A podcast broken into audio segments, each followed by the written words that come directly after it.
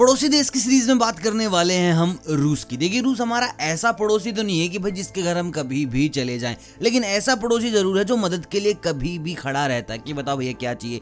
हथियार चाहिए, पैसे चाहिए या कुछ और चीज़ें। हम खड़े हैं तुम्हारे पास। तो चलिए एक्सप्लोर करते हैं रूस को और जानते हैं कुछ ऐसे फैक्ट जिनकी आपको कोई भी खबर नहीं है। इससे पहले आप मुझे कमेंट करके बताएँ कि रूस के बारे में आपने सबसे बड़ी अफवाह क्या सुनी है? क्योंकि भाई, इस देश के बारे में बहुत अफवाहें उड़ती हैं। और चलिए देखते हैं क्या पता अफवाह इस वीडियो में सच हो जाए। सबसे पहले तो थैंक्स बोलो रूस को, क्योंकि भैया, जो आप वोडका पी रहे हैं, वो रूस की ही देन है। कमेंट बॉक्स में ग्रैंड सल्यूट ज़रूर देते रूस को। इतना प्यारा तोहफा हर किसी को देने के लिए। देखिए, वैसे तो रूस के लड़के ना आपको बड़े कूल डूड हैवी से दिखेंगे कि भैया, ये तो स्नाइपर आदमी हो सकता है। लेकिन मैं आपको बता दूँ, एक वक्त था जब पीटर द ग्रेट रूल करते थे, उस दौरान अगर कोई आदमी दाढ़ी रखता था बियर्ड तो उस पर टैक्स लगाया जाता था कि वो ज़्यादा स्मार्ट ना दिखे।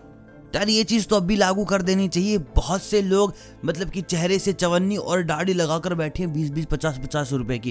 यार ये गलत है यार पर्सनैलिटी के हिसाब से काम किया करो। अगली चीज़, जैसे हमारे घरों में कुत्ते रहते हैं, वैसे मैं आपको बता दूँ, रूस में लोमड़िया पालते हैं लोग। अब क्यों पालते हैं? शायद इसका मतलब ये हो सकता है कि उन्हें अपने अंगूर चेक करवाने हो, कि भाई खट्टे हैं कि मीठे हैं। और अंगूर से मेरा मतलब फ्रूट्स का है दोस्तों।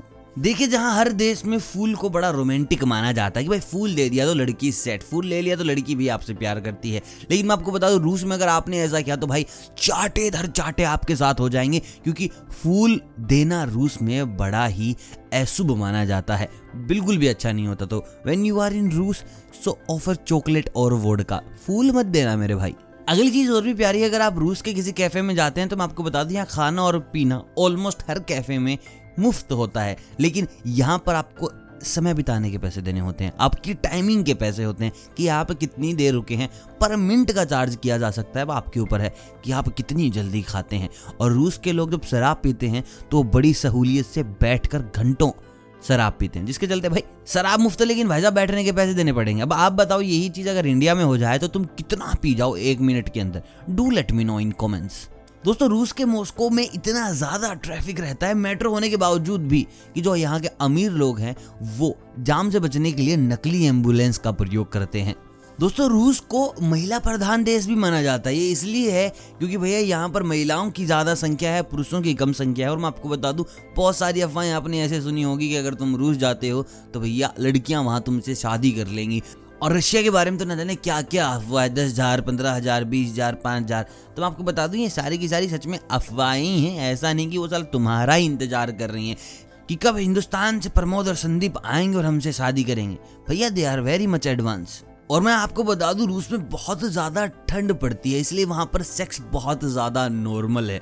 अभी यार, ठंड का सेक्स से क्या ताल्लुकात है, ये तो आपको बेहतरीन तरीके से पता होगा, लेकिन वहाँ पर इतनी जदोजहद नहीं करनी पड़ती है। आमतौर पर 16 साल से पहले हर लड़की अपनी वर्जिनिटी लॉस्ट कर चुकी होती है। तो दोस्तों, ये था रूस और ये थी रूस की बातें, कुछ ऐसे फैक्ट जिनकी आपको कोई भी मालूम नहीं होगी। बाकी यार कंट्री बड़ी प्यारी है, हमारी भी मदद के लिए ना ऑलवेज रेडी रहती है।